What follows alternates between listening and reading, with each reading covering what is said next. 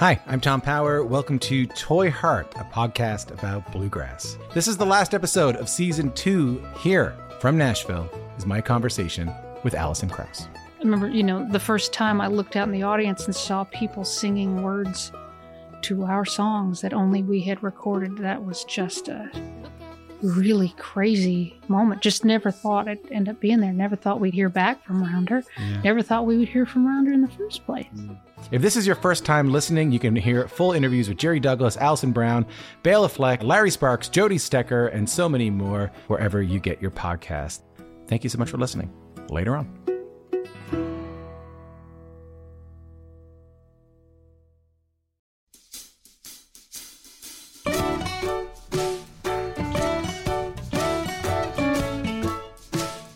Okay, here we go. It's Basic Folk, where we have honest conversations with folk musicians. I'm Cindy Howes. Hello. Today on the podcast, we're going to be talking to Matt Smith, who is the living legend, the man himself, the managing director of the historic folk venue Club Passim. You may have heard us talk about him on uh, Basic Folk in the past. Uh, we are excited to have him here today. But first, let's thank our sponsors for Basic Folk. Basic Folk receives support from McDean, songwriters who love each other. McDean would be delighted to send you a free CD of their first EP, The Sampler Plate. Email lin at mcdean.co. lin at mcdean.co to get one. Like I mentioned, Matt Smith is a living legend with his unbelievable run at Club Passim, the historic folk venue nestled in Harvard Square in Cambridge, Massachusetts. And he is currently the managing director at Club Passim. He is the most passionate music lover that I know. Um, as Basic Folks producer Laura McCarthy said to him while we were recording this episode. She says, It's easier to name the episodes that don't mention Matt's name and unwavering support. It's pretty incredible. She's correct.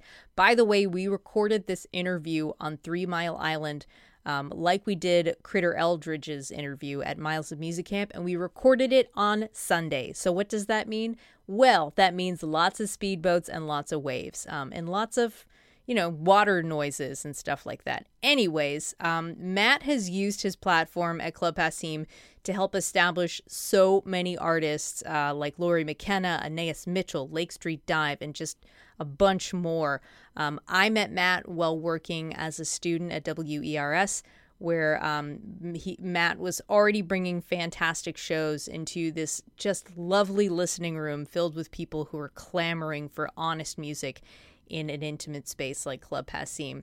Uh, so let's let's get into this conversation. This is a rare opportunity to have a really long conversation with Matt talking about his early love for music, his first music job at Strawberry Records. He tells the fateful tale of how he finally came across Club Passim, how he started as a volunteer and worked his way up to booking all of the shows at the venue. And uh, Matt also shares the origin story of Club Passim's biannual festival that he founded in 1998, the Campfire, which um, has turned into the biggest artist development tool for the club, which is uh, something that Matt is extremely good at uh, for other musicians. Um, his role in artist development in the folk world is actually like pretty enormous, and it's hard to imagine what the genre would be like without him. Uh, I'm just so pleased to have him, and I think we should just get right into the conversation with Matt Smith on Basic Folk.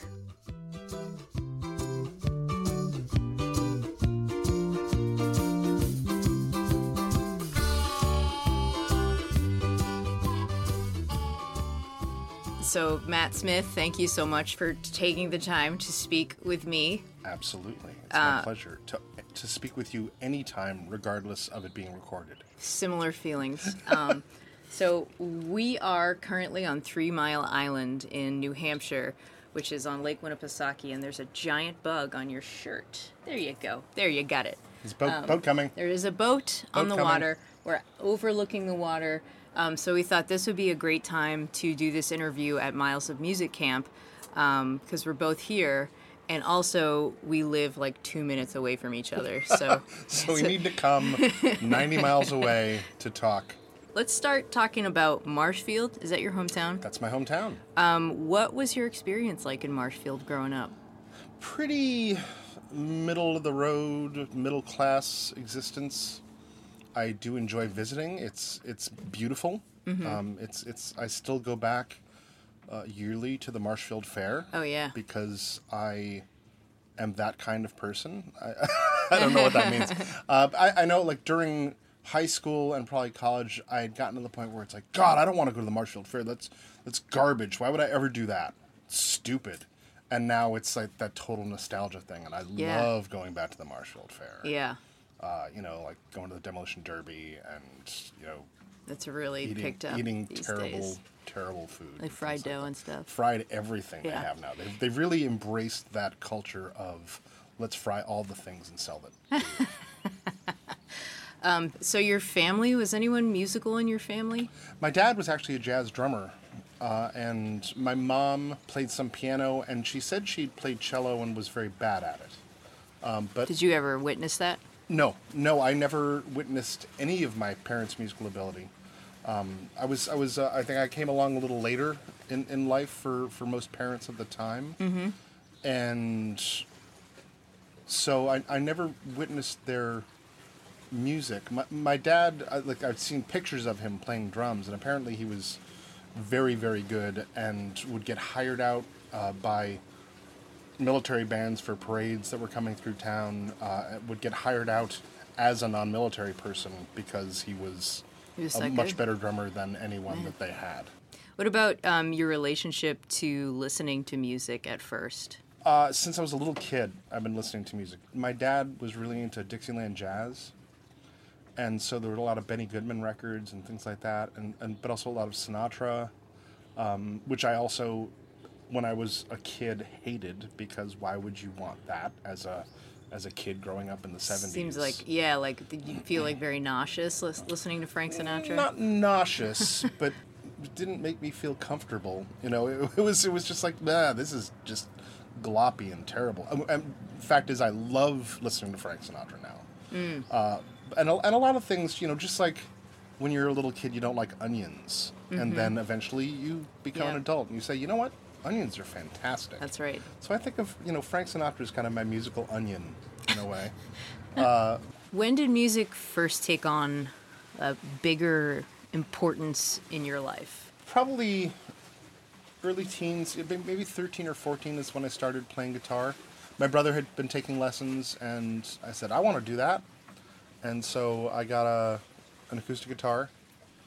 And then a little later on, I bought an electric guitar and amp from uh, an old friend of mine from his mom who was selling them. It was a, like an old Vox amp and a Guild guitar Cool. uh, that I still have the Guild guitar. It's a beautiful guitar, and started to take some lessons. Back in the in the early '80s, I started buying, you know, my own music. You know, but like I think I, I probably had a job when I was 15, and all that money was going right into buying music. And I mean that continues to this day. I'm, I'm a am an avid music collector. There's kind of music in every aspect of my life. Oh yeah. What was your first music job? Uh, working at a record store, at a Strawberries. Oh yeah. In the mall? Um, Yes, actually, come to think of it, uh, it was when I was in college. Uh, it was at the the uh, what was the name of the mall? The Eastbrook Mall Right. In uh, Storrs, Connecticut. We had a um, record town. We didn't have a strawberries, Yep. but always loved stopping by the strawberries. Yep. and I and I and I during the holiday breaks would get transferred either to the Pembroke or Hanover stores. wow, Yeah, so it must have been exciting. it's been important important times. When did your interest in folk music start? in the mid 80s late 80s i would you know in making mixtapes for myself essentially i would put together what i thought of as folk music mixes which were you know would probably be you know crosby stills and nash jackson browne bob dylan uh, things like that. And then a friend of mine when i was in college made me a mixtape of modern folk music which i did not know was a thing. And so it was it had bill morrissey patty larkin Shawn Colvin, probably the story, or uh, maybe the story record wasn't out yet. That was like Um, 89, I think. Yeah, so maybe it was. So um, David Wilcox, uh, Cliff Eberhardt, John Gorka, kind of all the all the people, Cheryl Wheeler, like all the people of that time uh, that were that were making modern folk music, uh, but that were certainly all artists that were only played on the left end of the dial, which was not a place that I had visited yet uh, on the radio, and so it really blew my mind. And I was like, dug in trying to find this stuff. You know, the internet wasn't around. You couldn't just go online and, and figure out who these people were or where they were playing. And I started to kind of comb the record stores. And, and, and since I was a, a, actually a young teen, my mom would drive a friend of mine up to the Braintree Red Line T stop, and we'd take the T into Harvard Square.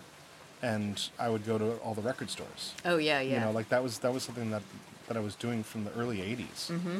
and start to just experiment on my own see something like okay well this person sings backing on this record and so i'm going to pick up their record too because they're part of something totally. and you know that was always something that i was really Like you're going like, a, like a treasure hunt. yeah, I mean that's Yeah. always been something that I've been really into is is not just listening to the record itself, but learning about who produced it and who mm-hmm. plays this and who plays that and where where is that going to take me? Mm-hmm. Music to me is, or as far as my experience with consuming music, is to to dig deeper than what I've mm-hmm. got in front of me and find out everything about that mm. and and what that person's circle is. Mm-hmm. Because you, you- people have been doing this for for decades and centuries where you know you, you you don't listen to a Martin Sexton and then sit there and let that be the end of it. You know, you you go back to Ray Charles and, and, and you know and beyond and, and and find what the influences were uh, with that person and you read whatever interviews you find from that person and and really get a sense of where their music comes from. And I, I've just I've always loved that you know, because it, because it, it, it never ends. It just never ends. You're always finding new music. Sounds like you have such a strong sense of curiosity. I do. I do. That, I mean, that's that's what that is what has kept me engaged for so long in, in working in music now. I mean, that, that, that's I've been working in music now for almost 25 years, and I am no less excited about it than I was when I started. I mean, like I, I still have those moments of you know how did I get here? How that how how did that happen? Uh, but that that excitement about music, you know, finding a new artist years ago for me was for me, but now it's I find that and I, you know, sing their praises at the top of every mountain that I can find. You Yeah. know, because I have a platform where I can introduce other people to that artist. Mm. I love that.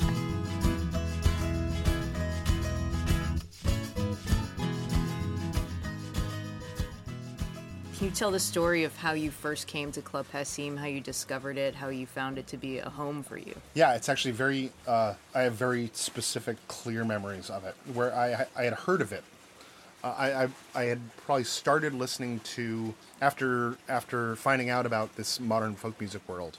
I started listening to uh, WERS and WUMB, and and finding out about these things and hearing the name Passim all the time, and I would come into town and I would pick up copies of the Folk Almanac, which was a, a newspaper that Scott Alarik and other folks Oh, okay. uh, were, were putting together that would have Scott Alarik wrote for the Globe, Yep. Boston Globe. for there was the folk writer for the Globe for many years, uh, and so freelanced cool, also. Boston Globe had a folk writer. I know, I know. I mean, that, that was that was a time, you Yeah. know, where where that was really a thing, and I would hear about Passim and, and, and see concert listings and hear them on the radio, and I I could not find the place for the life of, for the life of me. I would I would walk around Harvard Square and be like, "Where's this Palmer Street? I don't know where this is at all."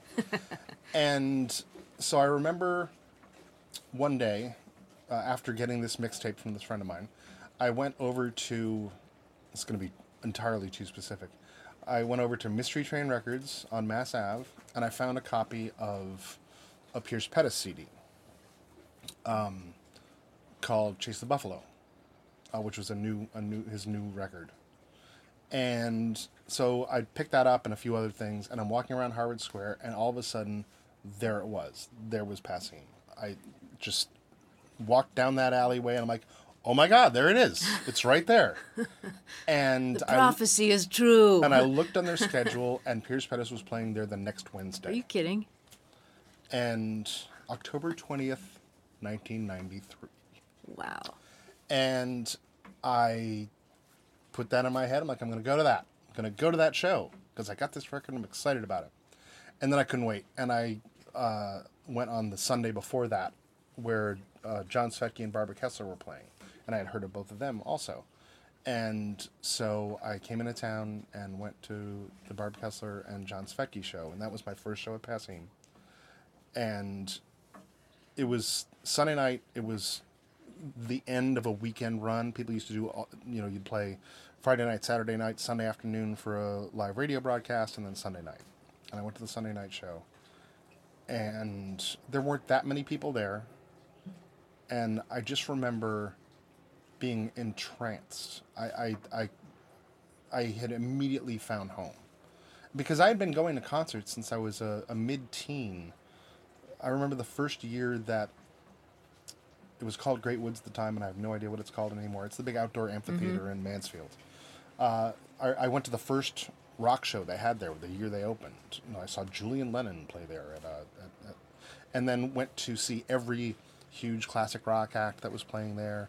And so I was going to big concerts. You know, going to going to the stadium in Foxborough to go see McCartney or the Who, or, and and then when I turned 21 and was able to get into clubs, I was going to see much smaller bands in, in, in the early 90s, like, you know, Toad the Wet Sprocket and, and Cracker and, and uh, bands like that. And, and so the venues that I was going to were getting smaller and smaller and smaller and smaller. Mm-hmm. And then when I got to Passim and it was like, one, I can sit down. Like I don't have to get there because I was I was the the nerd that would get there, you know, right when doors opened for the rock show. Mm. And so I'd get right up to the front of the stage and you know, the show doesn't start for 3 hours, you know, like the, the, the band comes on at 10:30 or 11. I'm like, "Oh god, I've been standing here for so long."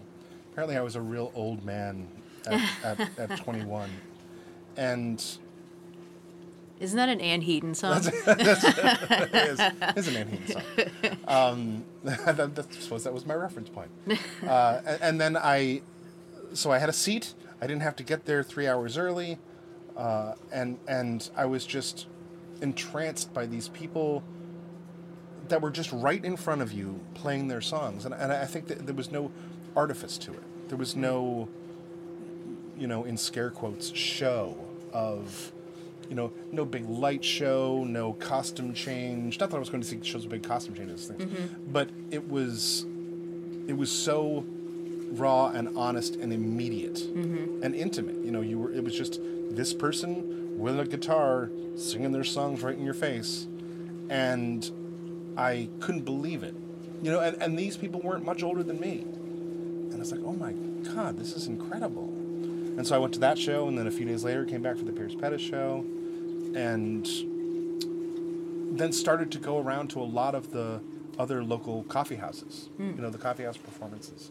And I remember in 90, the fall of 94 when it shut down, I remember coming up into town to come to a show, and Bob and Rayanne, the couple that were running it, uh, were packing the place up, and I was, and I and I, I couldn't fathom what was going on because I had found mm-hmm. this place, and this was, this was it. Like like this was the place that I wanted to see everything, and I.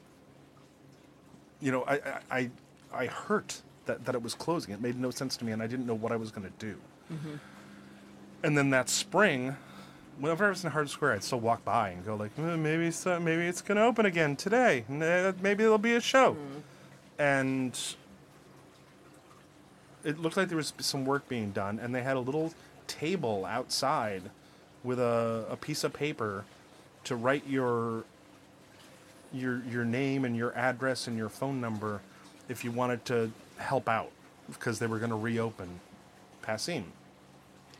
And I was like, yeah, you know, th- there wasn't email or things like that yet, and so so it was just, and I got a call, um, and they were looking for, folks to help out in whatever way they could, running box office or or you know, um, there was some actual you know sort of mild construction things and stuff like that, and so I started volunteering right when it reopened again. It, it converted to a nonprofit organization, reincorporated as a nonprofit organization, and started volunteering right away.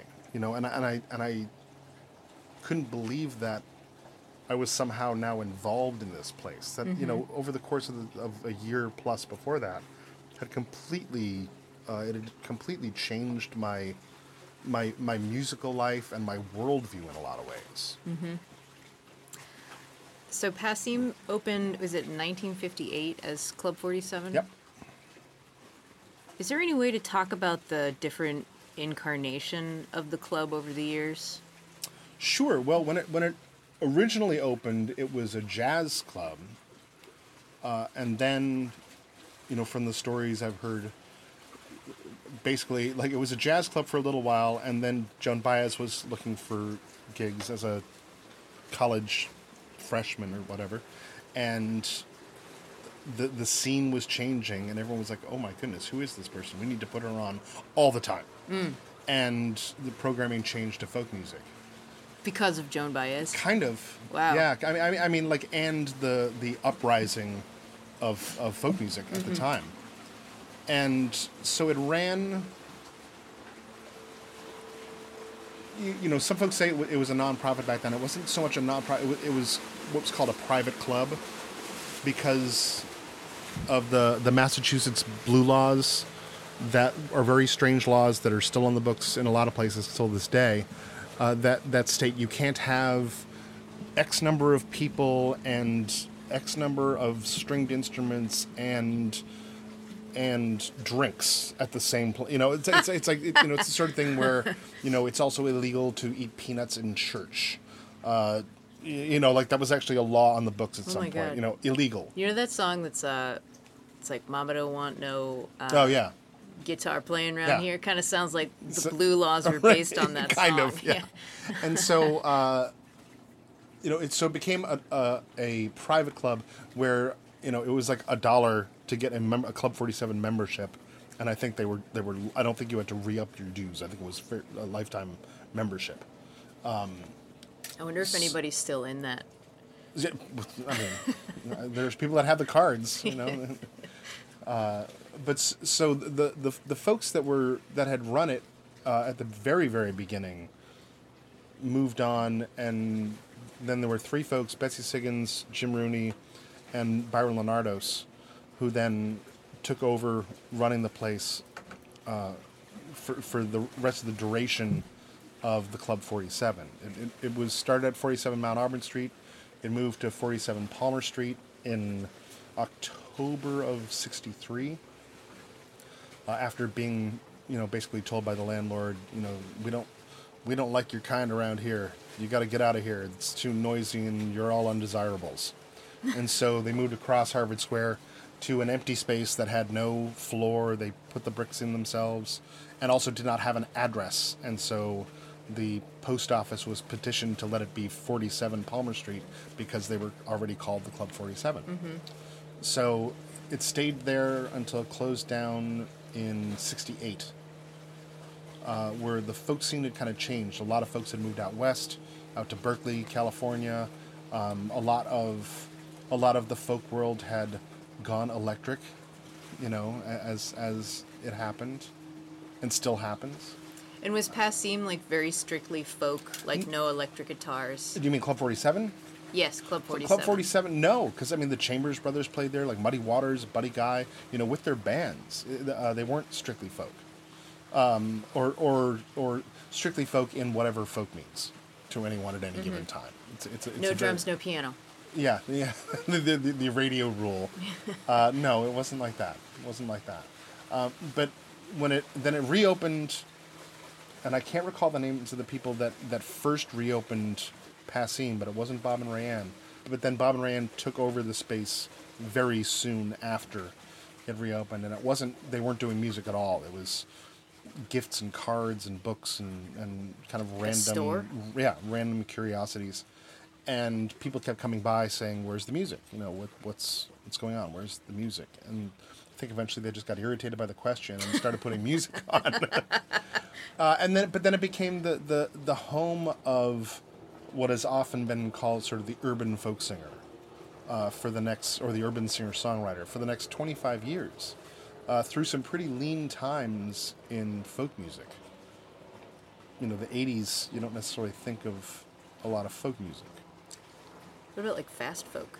Yeah, well, that's that's true. That's true, but that was in New York. Right. Okay. Uh, but a lot of those those folks uh, from fast folk were coming up to Boston and playing. Right. Their, I mean, there, there was there were there were a handful of other clubs that were going on while Passim was going on in the 70s and 80s. It was the Idler. Um, that's that's the one that jumps to mind that a lot of folks were playing at both Passim and the Idler. Is there anything happening in, in Northampton?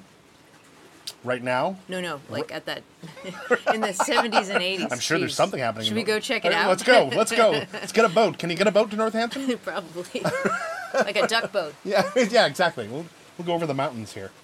Um, I don't know. I really don't know if anything was going on because I don't think the Iron Horse started till the '80s. Uh, later in the '80s. Right. But I'm not. I'm not sure, certain of the history. I'm not questioning you on the history of folk. Of, music. of- or of Northampton. Of Nor- The- but well, maybe of Northampton was incorporated as a town. In, uh, so I remember being in college and loving music and loving radio, but kind of like not understanding about how powerful it was to actually like make a difference in a community, both for music fans and for musicians. Until I started meeting those community musicians and then actually like really caring about them uh, and, and caring about connecting them with music fans. And I imagine you have your own experience with that. Sure, sure. Uh, after volunteering for a few months at the club, I was asked to come on and learn more because I was there more often than even some of the staff were. Because I was a little music geek and just and loved being there, and and had a job that I was completely unfulfilled in.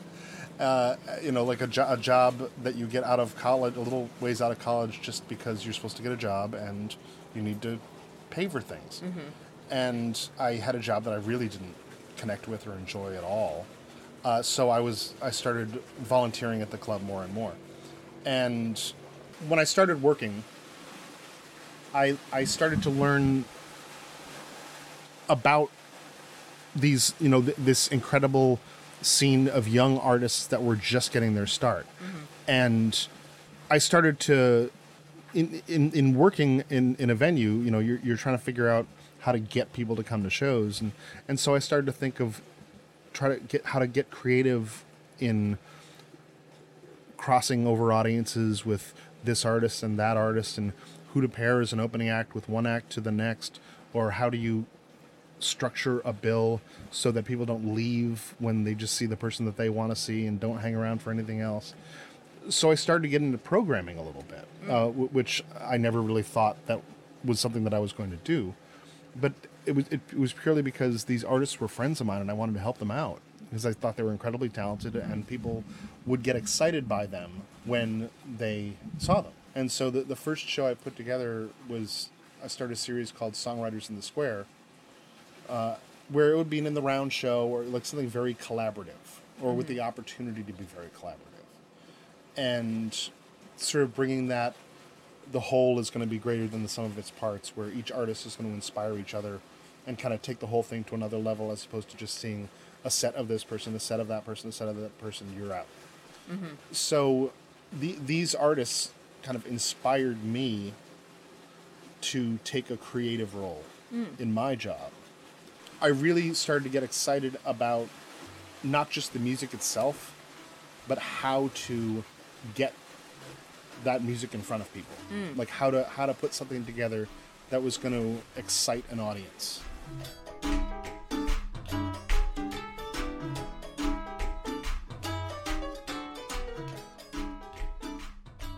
So it sounds like the club really took a chance on you when it came to programming and curating. Absolutely. And so, how long did it take before you were able to establish yourself as someone who has like really good ear for talent? Did you ever have to like fight for certain artists or concepts? not I wouldn't say fight. Uh, I I would I would certainly let my voice be heard. Uh, you know, in in in advocating for artists. And Were you told no? Like, what would happen if they said no? Were you just like, all right? yeah, I don't know that I was told no. I mean, you know, in in a, in a space where you're programming seven nights a week, there's always space. You know, there, there there's always you know that that Monday, Tuesday, or Wednesday that your big headline act doesn't want to play, and so you're able to get creative. You know, you're able you're able to say, I'm going to take this Monday night and try to do something interesting enough to get people to come out on a Monday night to see it. Um, or I'm going to take this bad holiday weekend and and do something with that. See how I did that? So I led right into that. Right. Saw it in your eyes.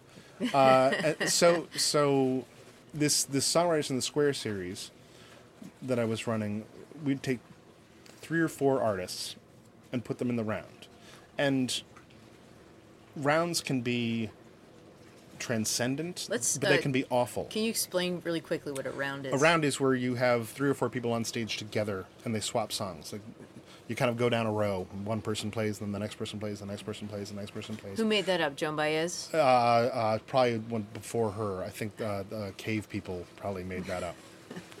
you know, grunting in the round.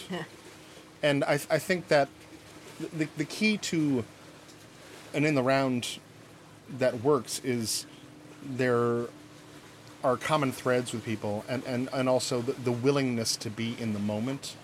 Uh, if a person sort of has a set list in mind when they're in the round, it kind of breaks it into segments as opposed to being a continual flow. So someone that that is going to just sit there rigidly and awkwardly while the other three people play until it gets back to them, and then tells their story as if nothing else happened around them. That's not fun. That's Right. not fun for anybody. So the way you would program uh, Is try to- try to- songwriters in the square to have collaborative yeah people in yeah sometimes it was very directed and they would work out stuff ahead of time Mm-hmm. and sometimes it was just i think these people would go well together uh, it, it was it was deliberate it wasn't just well you know here's three people that can show up that day uh, it, it was deliberate right. the series was going fairly well. I mean, they're, they're when I think back to like some of the folks that played those shows, you know, like Mary Gauthier played them and Slaid Cleaves played them, and you know, like, like and it was like all these people that are like, wow, they're all awesome and and still going and are, you know, still writing their best songs and are are, are successful in, in their careers, and you know, everyone's got to start somewhere, and so in the summer of 98 uh, a friend of mine who was an artist manager and i uh, started talking about this songwriters in the square concept and we were coming up on labor day weekend which is a terrible booking weekend because it's a holiday weekend. People go away. Uh, and and so you're you're at that conundrum of the big headline act that wants you know that that, that has a guarantee on them you know you, you might be hard pressed to, to cover that guarantee because people won't come out because they're away for the weekend or th- those artists just might not want to play because it's a holiday weekend mm-hmm. and so we started to kind of come up with a, a concept of taking this Songwriters in the Square series and exploding it over a weekend because at the time the Club Passim open mic scene was huge. I mean, we, we would have, you know, it had gotten to the point now where there were so many people that signed up. It was a one night, it was a one song open mic, and we would have anywhere from thirty to sixty, or maybe even more than sixty people sign up to perform. We would have sold out open mic nights, you know, because then you'd get that many in audience as well. And there were points where we'd have to turn people away and they'd have to come back, you know, later when someone had left. And so the the the local scene was really huge right then with a lot of incredible talent. You know, uh, Chris Delmhorst and Jess Klein and Jay Beyer and Sean Staples and Mark Erelli and Rose Polenzani and uh, in, we're, we're all coming up at this time. So we thought about how to take this concept and just blow it out over the weekend, but also it was the same weekend that the brand new Boston Folk Festival was going to happen. And so we met with the folks who were starting that up and talked about how we could collaborate, you know, where if if people bought a pass for the Boston Folk Festival, we'd let them into our weekend for free. Uh, and apart from that, it was going to be five bucks. You pay five bucks. It was from three or four o'clock till to about two or three in the morning, and then Saturday and Sunday it was from noon till two or three in the morning. And we didn't program Monday, the Were you there the whole time? Yeah. yep, and have been for almost all of them since. Uh, there, there have been a few single days that I've missed because of weddings and things like that, but, uh, but never a whole day. You know, like I'll go to the wedding and then drive back, and, and be there for the as much of it as I can. And the idea was we just take this scene. We we, have, we had so many great people and not enough spots on a, a regular calendar to, to give them gigs, and and not that they would have enough draw to have a gig of their own. Uh, but how could we kind of celebrate all of this, and and give them stage time in, in a in a planned way as opposed to an open mic. There, there were a lot of folks that were brand new to the scene. I remember uh, Erin McKeown played the first one, and she was still in college when that happened. And I know Mark Erelli played. What year was the first campfire? It, it was Labor Day of 1998, and we were hoping that over the course of the weekend, that we would get 200 people to come. You know, like that. Like that would be a success, a huge success. Even though it was, you know, like 15 hour days of music. You know, it, was just, it just felt like if we got people to hang out um, for this completely nutty thing, then it would be a huge success. And I remember uh, Sunday night, we crossed over 600 tickets For the first for weekend. the first time we've done it. Oh wow. Yeah, we couldn't believe that that it had, that many people came to this ridiculous thing. and, and, and, you know, and, and people don't get paid for it. It's it's it, if we if we paid people for it, we we would go broke. Uh, you know, when people talk about you know like the free gig, oh the free gig is kind of garbage. It's like, well, I'm also volunteering my time. This is putting an extra week of work into a regular work week. You know, I'm I'm working an extra forty hours plus over the campfire weekends on top of the forty hour week I'd already done. So you know, like I'm in it with the musicians. I'm there for, uh, you know, for them. Like it, it, it's it's all about taking them and putting finding the audience for them. And th- there have always been standouts at the Campfire Festival that then move on pretty quickly into opening slots and headlining slots, and you know you can get a lot of traction from it. And and it's still I'd say it's still our best artist development tool that we mm-hmm. use to this day. Yeah. So I have been to the campfire a number of times and have my own crazy stories. But I'm do you have like, what is the craziest campfire story? Oh, there was uh, actually one of my favorite campfire moments was a couple years ago. Dietrich Strause, Dinty Child, and Zach Hickman did the closing round, and they brought in a bunch of branches and a little fake campfire and camp chairs, and we turned the lights down and nothing, and it was like essentially being at Miles of Music camp, and they were actually playing around a campfire, and you know, the, so like they had all these branches, so it looked like they were sitting in the forest. You know, when when one of them would use a capo, would take a capo off their guitar, they'd clamp it to a tree branch. You know, That's so and cool. and they brought in a cooler of beer to hand out to people. Um, it was pretty hilarious. Pretty hilarious. Oh, that's so funny. What advice would you give someone like in a different city trying to build up their own local community, music community? Well, I, I- think I think it is just the idea to, to think of it as a community and, and and don't think of too many ideas like for your end game, like what your like uh, let your goals be flexible, and always be there for each other because if you have an idea of what you want it to be and someone else has a different idea, it's not going to go well. It's it's not going to it's not going to work if you're if you're all working towards different ends or doing it with different reasons. Th- There's a certain amount of altruism that has to be part of everyone's way of thinking about it a- as like th- this needs to be for the betterment of everyone without gain. Uh, for it to be honest i think. Uh, I, I over over the years i've had several people ask me to be their manager you know several artists and I, and I and I dip my toe in the water once or twice but I have found that I am much more valuable as an advocate when I'm not their manager because someone else can look at a manager as like, well, you stand to gain from this because you are essentially on this artist's payroll. Right. Uh, they're, you know, you're, you're their their sales pitch in a Yeah. way. Uh, and if I don't have any horse in the race, and I go up to a festival booker and say, "You need to check out this artist. They're amazing," uh, they're more likely to listen to me than if they hear it from the manager, who, of course, the manager has to say they're amazing, and, and it might be because that that manager believes they're amazing, but there is a, a power structure and dynamic there that's attached to it. At some point, there's got to be someone in there who is doing it purely because they love the music. That's so that's so true. Um, here's a question for you. Yes. Are you ready for the lightning round? Oh, I am ready for the lightning round. Okay, we will be right back.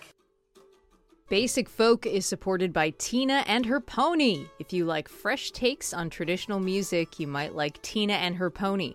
Follow them on Spotify or at Tina and her pony. And thanks to WIUP in Indiana, Pennsylvania, which airs Basic Folk 2 p.m. Eastern every Saturday. You can listen on 90.1 if you're in the Indiana, PA area, or at their website, wiupfm.org. Matt Smith, you ready for the lightning round? I'm ready for the lightning round. Okay. All right. Well, we'll- we'll start from the bottom up. I usually start from the top down. But Dog. All right. Matt Smith, what is the most beautiful place you've ever visited? Wow.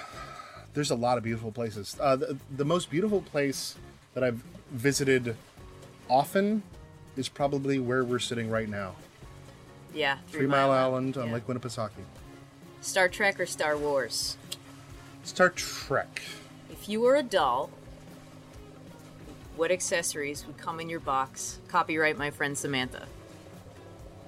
Um, a, a, an interesting hat, just because I never really wear one as a human being. Hmm, what kind but of I hat? think maybe as a doll, I could pull off a hat in Like a way that I don't. hat. Could could be. It, it might just be a, beret. No, that'd be pretentious. Ooh, yeah. um, but maybe a bowler. Okay. Records are streaming? Records. Oh please, records. Flying or invisibility? Um, flying. You know, I used to have dreams of flying, but it was more like hovering. I would I would be horizontal and I would hover about four feet above the ground. You know, like I I I'd be, my head would actually be lower than it normally would be if I was fully standing. So I would float around about four feet above the ground. That's wild. It's really weird. I don't I don't know what that means. I don't either. Someone someone uh call in. The lines are open. Caller, you're on the air. Morning person or night owl? Night owl. Beatles or Rolling Stones? Beatles. Favorite type of white noise? Uh, ocean or water, lapping water, like we have right now. Wonderful. Uh, dream collaboration. Ah, what, what am I collaborating in? If you musician. Oh, Music. musician? Yeah. Or or dream in the round. Oh, interesting. Oh, wow. Yeah, you know, I hadn't really.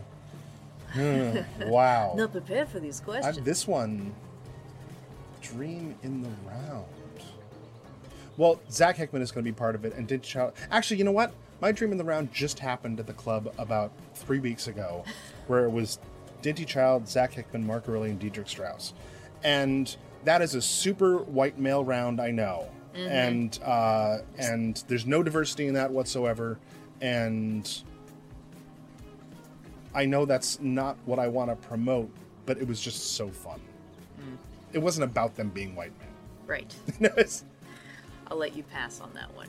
so, thanks. Uh, can, can we edit that out? It- first concert. Uh, I, I think it was Sha Na actually, at the South Shore Music Circus in Cohasset, Massachusetts. Uh, who is your favorite teacher? Uh, Richard Gardner, my my high school senior year English teacher. Dogs, cats, or something else? Dogs. Matt Smith, you did B minus on the legging round. Oh, wow! I got to go back to school. This has been really great. I feel like we talked So for fun. two hours. Thanks so much, Matt. Thank you, Cindy. I think that Matt is the guest on Basic Folk who listens to Basic Folk the most. Like, Matt listens to Basic Folk probably. He probably is like the second person after uh, my mom to listen to all of the, the Basic Folks. Um, he's he's been a huge supporter of the podcast, and I want to thank him a lot for all that he's done. And in fact, uh, we had a Basic Folk live at Club Passim actually on the day that this podcast is going to be released. Uh, we did a live episode and we'll be sharing a couple of those um, coming up. Actually, two episodes um, will be shared that were recorded live at Club Passim. So I'm pumped to uh, share those with you at a future date. And thank you, Matt Smith, uh, for just being a force of goodness in the world and for being on uh, the podcast. Laura McCarthy produces Basic Folk. Lindsay Myers is our business manager. Alex Stanton of Townspeople does our music. I'm Cindy Howes. You can find more information about Basic Folk at cindyhowes.net. Sign up for the newsletter. You can join the Facebook group Basic Folk Basics and just, you know, keep on listening and subscribing and sharing and just shining and doing good stuff. Okay, we'll talk to you next week. Bye.